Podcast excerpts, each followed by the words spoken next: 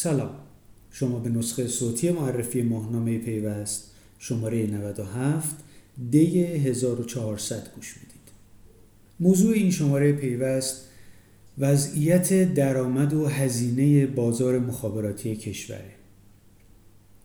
درآمدی که با ثابت موندن تعرفه ها سالهاست نه تنها ثابت مونده که کم و کمتر شده و هزینه هایی که با بالا رفتن دلار و البته تورم داخلی مدام بیشتر شدن. نتیجه این عدم تعادل اون چیزیه که تیتر یک پیوست شده. دو گام تا ورشکستگی.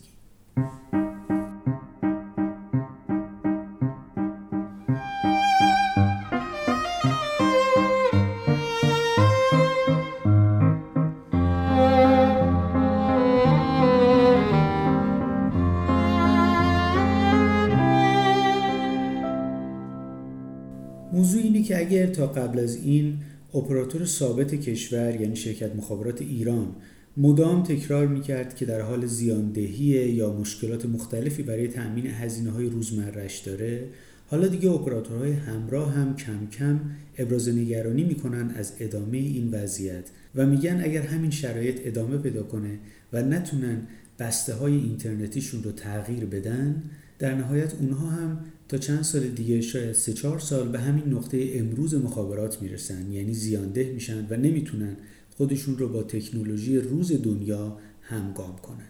پرونده این شماره با گزارشی که همین تیتر رو داره یعنی دو گام تا ورشکستگی شروع میشه و توی این گزارش بررسی کردیم که از چند سال پیش شاید از سال 92 یا شاید حتی قبلترش چه اتفاقی توی این حوزه افتاده و چی شد که رسیدیم به نقطه امروز.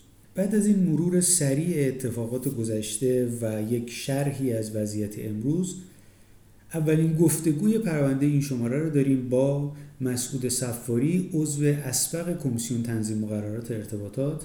آقای صفاری معتقدند که باید این نظام تعرفه گذاری عوض بشه و اینکه فقط حالا بیایم به قیمت تموم شده مخابرات نگاه کنی برای تعرفه گذاری کار منطقی نیست. در ادامه داوود زارعیان معاون تجاری و امور مشتریان شرکت مخابرات ایران با ما گفتگو کرده. آقای زارعیان معتقدی که در صورت ادامه این روند همه شرکت های ارتباطاتی زیانده میشن. و بعد از این گفتگوی گزارش داریم از علی مومنی که با عدد و رقم و نمودار وضعیت سود و زیان اپراتورها و اتفاقی که داره توی بازار ارتباطاتی کشور میفته رو بررسی کرده. با تیتر روزگار تیره اپراتور.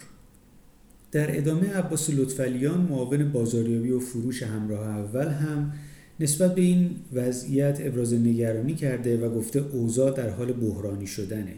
هرچند که آقای لطفلیان تاکید کرده همراه اول الان داره سود میده اما میگه که ادامه این روند منجر به از بین رفتن این سوددهی میشه.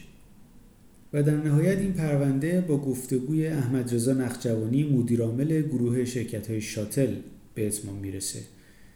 شاتل خب احتمالا می‌دونید از قدیمی های بازار اینترنت کشوره. الان هم یه FCPه که مجوزهای دیگه ای هم توی این حوزه داره. آقای نخجوانی گفتن که دچار فروبستگی عجیبی در صنعت ارتباطات کشور شدیم.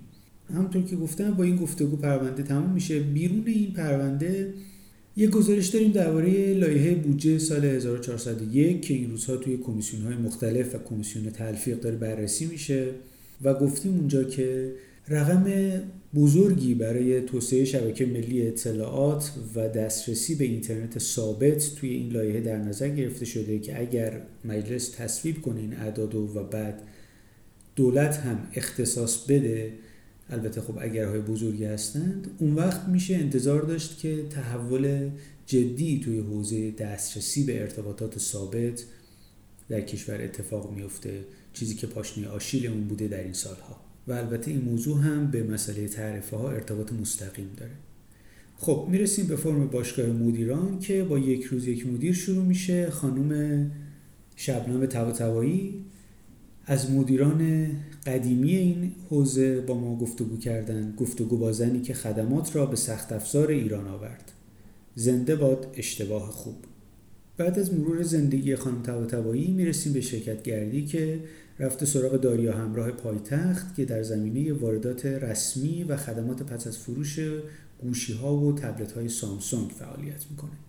و انتهای این فرم هم طبق معمول استارتاپ گردیه این شماره دوستان من با وینو هاب صحبت کردن پلتفرم شتابدهی مجازی.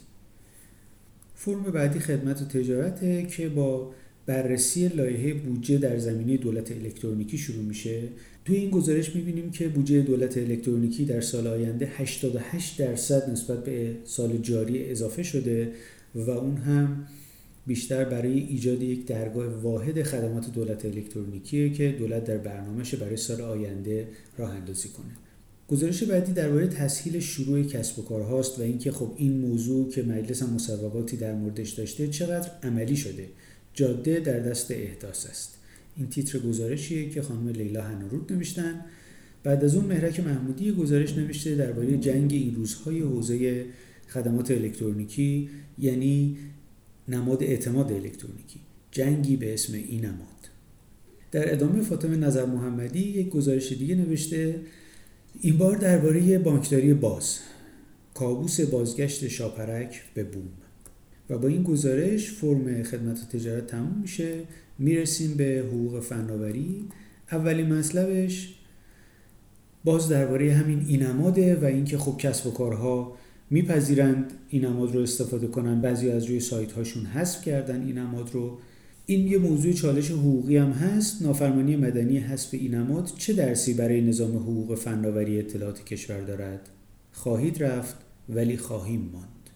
مطلب بعدی هم بی ربط به این موضوع نیست. آیا نظام بانکی به یک مانع برای کسب و کار فناورانه مالی تبدیل شده است؟ زیست دوگانه شاپرک. و در ادامه می‌رسیم به حقوق بلاکچین. نوشته حسام ایپکچی و مجید سپهری سلسله مطالبی که از چند ماه پیش شروع شده. این بار درباره تعلل در تقنین و شکلگیری منطقه تاریک توی حوزه رمز ارزها نوشتن. و در نهایت این فرم با مطلب خانم غزاله دخیلی در مورد حقوق نرم افزار تمام میشه. مدیریت ریسک جبران خسارت در قراردادهای سس. فرم راه حل این شماره میز کار رو داره. یک راهنمایی درباره سوالای مصاحبه های استخدامی سوالایی که اول کار پرسیده میشه از داوطلبان استخدام توی شرکت ها اولین سوالی که بهش پرداخته شده اینه که چرا باید شما رو استخدام کنیم؟ فکر می‌کنم که یه تقلبه و پیشنهاد میده اگه کسی می‌خواد جای استخدام بشه این مطلب رو بخونه. و امید اعظمی هم این بار یک جارو برقی معرفی کرده ربات جارو برقی شیائومی موپ که خب در نوع خودش جالب توجه تا حالا این همچین محصولی نداشتیم. می‌رسیم به فرم جهان. جهان پرونده این شمارش یه موضوع خیلی جذاب و عجیب غریبه. پرونده درباره کوچنشینی دیجیتالی. از اینجا تا به اونجا سه داره. راستش با توضیح من خیلی موضوع روشن نمیشه و حتما باید بخونیدش اما برای اینکه یه پس زمینه داشته باشید درباره آدمهایی که روش زندگیشون رو کوچنشینی انتخاب می‌کنن و از این ور به اون ور سفر می‌کنن در عین حال دارن برای یک جاهای کار انجام میدن. کارهایی که وابسته به نرم افزار و اینترنت و این چیز هست شاید به نظر برسه که خیلی موضوع مهمی نیست اما با توجه به وضعیت موجود و کرونا و این مهاجرت هایی که آدم ها دارن خیلی موضوع روزیه و جالب توجهه. و البته خیلی از ایرانی ها این روزها باهاش آشنا شده. با این پرونده و مطالبی که بیرون از اون توی فرم جهان هست این شماره پیوست هم تموم میشه. امیدوارم که در این زمستون پیش رو خوش و سلامت باشید. تا شماره آینده خداحافظ.